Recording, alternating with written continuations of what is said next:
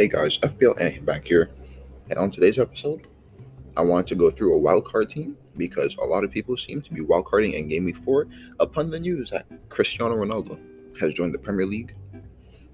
So I wanted to make a team to try and fit in some premiums and show you guys how you can fit in premiums like Cristiano Ronaldo and Salah into your team. So for the two goalkeepers, I've went with Sanchez and Steele. And in the back line, I went for Coufal Coady, Livramento, Trent Alexander Arnold, Ayling, and then in the midfield, I went for Rafinha, Salah, Fernandes, Saw, Sarr, Gilmour. And up top, I went for Ronaldo and Jimenez and Scarlett. Now, I believe this team is fairly balanced, and most game weeks you will be running a 4 4 2.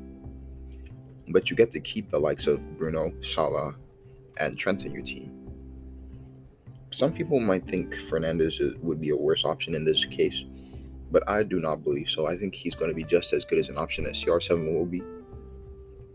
And on today's episode, like t- as of speaking today, Ronaldo did miss a penalty for Portugal,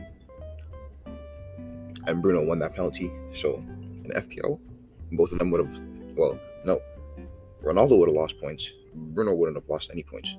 That's all I gotta say. But I don't think Ronaldo joining the team would make Bruno any worse than he's been so far for United because when Bruno plays for United, the team is centered around him. So I believe that nothing too major will change, other than he might get more assists. And he may or may not be on penalties. But you have both of them, so it doesn't matter. Sarr, my my choosing for going with Sarr is because their fixtures are turning and Watford has a good run of fixtures for the next four game weeks. That's the same thing with uh, my two Wolves picks in Coady and Jimenez. And Rafinha, has it's just Rafinha. You can't go wrong with Leeds players, in my opinion. So yeah, this was a team. I just wanted to put out a quick team out for you guys, and you only have to have a team value of 101.1, 100.1. But as of tonight, Fernandes should be dropping so it should be a base value of 100 to make this team. So yeah, good luck, and I'll see you guys next time.